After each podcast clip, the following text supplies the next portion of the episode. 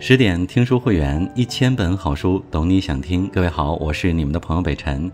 今天和大家分享的文章题目是《岑参与杜甫》，有些友情能够共苦，不求同甘。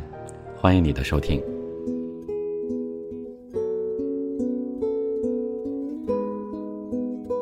在唐朝，才子文人大都不那么孤傲，你有什么样的朋友圈，就会有什么样的人生。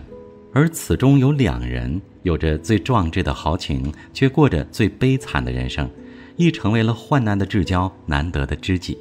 杜甫和岑参，初识与相识，渐远与不同，最终又联系与懂得。盛世没有磨灭各自的初心，乱世没有打断他们的牵挂，交往了一辈子，却也遗憾了一辈子。这世上一时的朋友不难，一世的朋友不易。真正的友谊并非由于双方有意拉拢，是一种冥冥之中惺惺相惜，让彼此不知不觉靠近。杜甫岑参的相交，大概是第一次看见对方就陡然一惊，他仿佛是这世界上的另一个我。杜甫常骄傲地说，诗是武家氏，五祖诗冠谷。这可不是吹牛啊，他们家族历朝历代人才辈出，尤其是杜甫的祖父杜审言与陈子昂齐名，受武则天赏识。自诩论写文章，屈原和宋玉也只能为他停差；论书法，王羲之也只能望其项背。岑参的家族更是了不得，他出生于国家6业、5门3相矣，累世公卿之家，曾祖、伯祖、伯父都因文墨不凡而名动朝野，1门3相是真正的大唐荣耀。站在仕途巅峰的前人，仿佛已经划定了后人的使命，继承家族光荣的意志，背负东山再起的希望。自小天资聪慧的杜甫和岑参，背负着相同的使命，也走向了相同的道路，入仕做官，光耀门楣。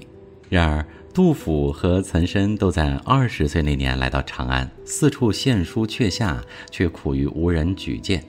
现实告诉他们，长安城到处都是有才的人，而能与这世界规则对抗的，从来不是才华。岑参辗转10年才考上了进士，首选3年熬到头，才换得一个看管兵器的9品小官。当他感叹身年30未及一命时，比他大6岁的老杜更惨。杜甫举进士不中第，困长安。如果说第一次科举还是年少清代，第二次则是遇到了百年难遇的大奸臣李林甫，其以一句也无遗贤，便让全部参考的士子落选。人就是这样，见识过顶峰的辉煌，哪甘于脚下的平淡。他们不甘心，也不想再等待。岑参突破着文人之弱，选择出塞，而杜甫忍耐了书生意气，选择改变。然而岑参飞沙走石赶赴塞外，却依旧无人重用，第一次出塞就戛然而止，在寂寂无为里出了个寂寞。杜甫忍住肉麻，为驸马爷书写天上张公子，宫中汉客兴，也只辗转换得负责看守兵甲器仗，门禁锁钥。两个出身不凡、才华不凡的人，在成家立业的坎节上经历着同样的中年之难，心中光芒万丈，但现实无比窝囊。相同的经历注定了两人的行动交集又惺惺相惜。当岑参回到长安，约老友们一同登楼赏景，谈起人生和理想，在彼此眼中看见的是无可奈何的沧桑。除了真心相待的老友，没有人会在意失败人的苦难。正如杜甫在岑参出塞后记诗上说，这世道不过是君子强尾夷，小人困持胄。偌大的长安不过多了几个失意的文人，繁华的盛唐却容不下这些热血的才子。都说乱世出豪杰，时势造英雄。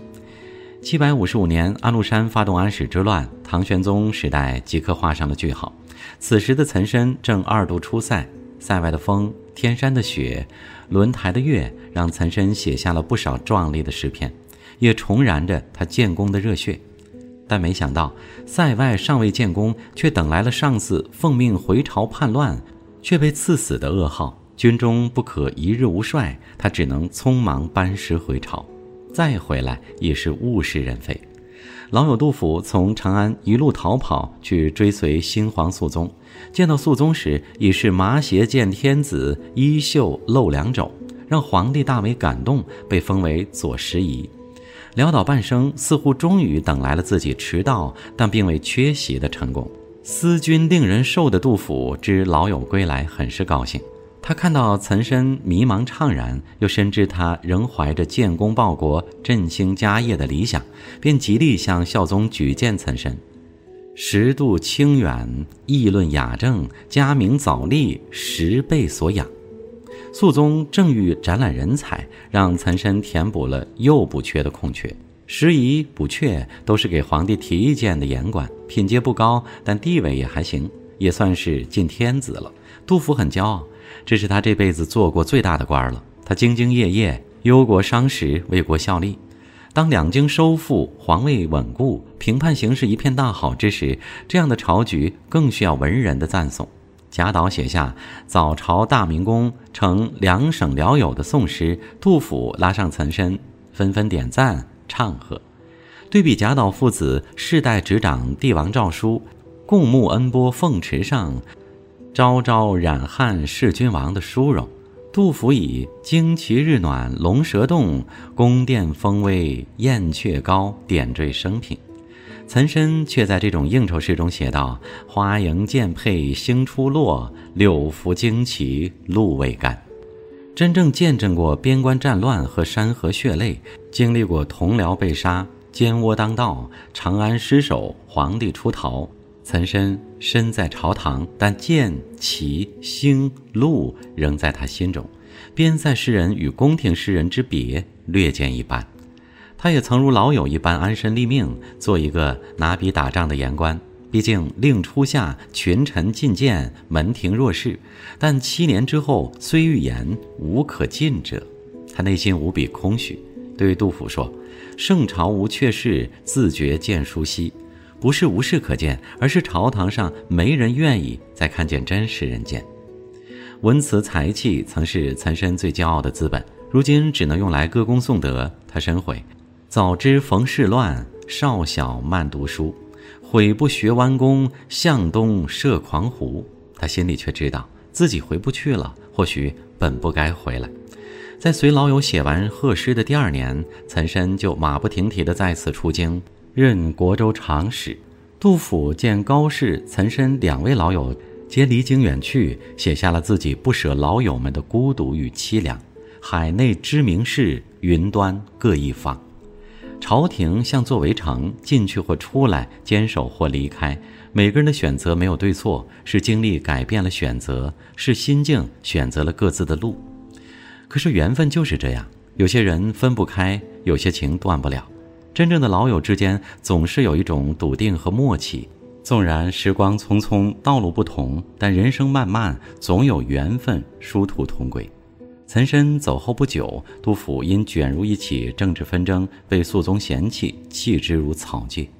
见识了官场黑暗，又领略了人情的冷暖，他举家如逃难般迁徙，落魄如乞丐，终于来到了成都。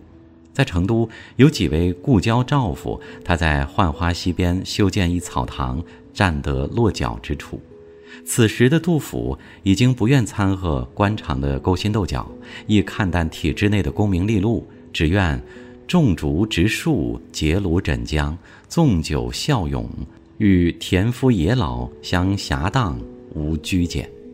2位老友数十年未曾相见，也疏于书信联系，可是心中一直挂念着彼此。没想到几年后，命运的齿轮再次重合，岑参被贬加州刺史。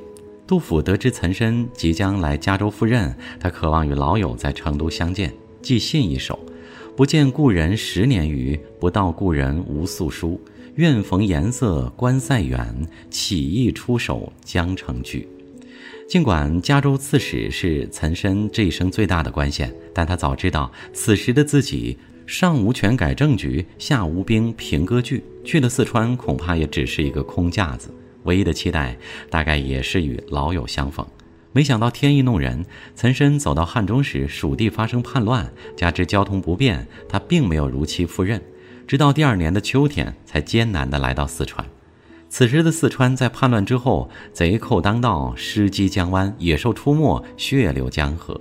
杜甫在成都的日子愈发艰难，又思乡心切，已经乘船离开了成都，真正是亲朋无一字，老病有孤舟。天意弄人啊！岑参和杜甫都在蜀中待了很多年，却阴差阳错再也没有机会见面。四川没有成为他们最后相逢的地方，却成为了他们再次靠近的契机。他们都曾执着于奔赴功名，但现在只见蜀地满目疮痍，民不聊生。他们曾立志效忠于朝廷，但朝局瞬息万变，地方敛财伤民，理想幻灭，让他们真正见识到一个连人命都不顾的朝代，也开始反思心中的光荣与梦想是不是放错了地方。早年迷进退，晚节悟行藏。岑参在四川也渐渐学着老友的样子，将一生的执念放下。蜀公不可见，一别尽相忘，也怀念着与老友们把酒言欢，畅聊人生的好时光。功名不是真正的救赎，年纪的增长才知道现实安稳的重量。769年冬，岑参在四川的一个小客栈孤独去世，他终究成为了一个异乡人。第二年冬，杜甫在前往岳阳的一条小船上去世，他终究成为了一个漂泊客。两个在晚年渴望北归回家的人，终究未能如愿以偿。这世上只能同甘不能共苦的情谊都走不长远。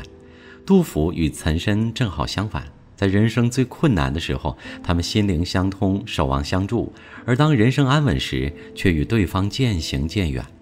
其中自然有命运的造化弄人，更多的是他们虽然相似，但并不相同。时代变幻下，每个人都有选择自我的权利，各自忙乱的人生，更有不愿重复他人之路的执着。但最后，共同的成长让他们懂得，共苦让彼此有患难的真情。不是一方的名声、荣誉、快乐、财富附加的重量。真正的友情，即便没有参与对方的好时光，也会让自己变得独立坚强。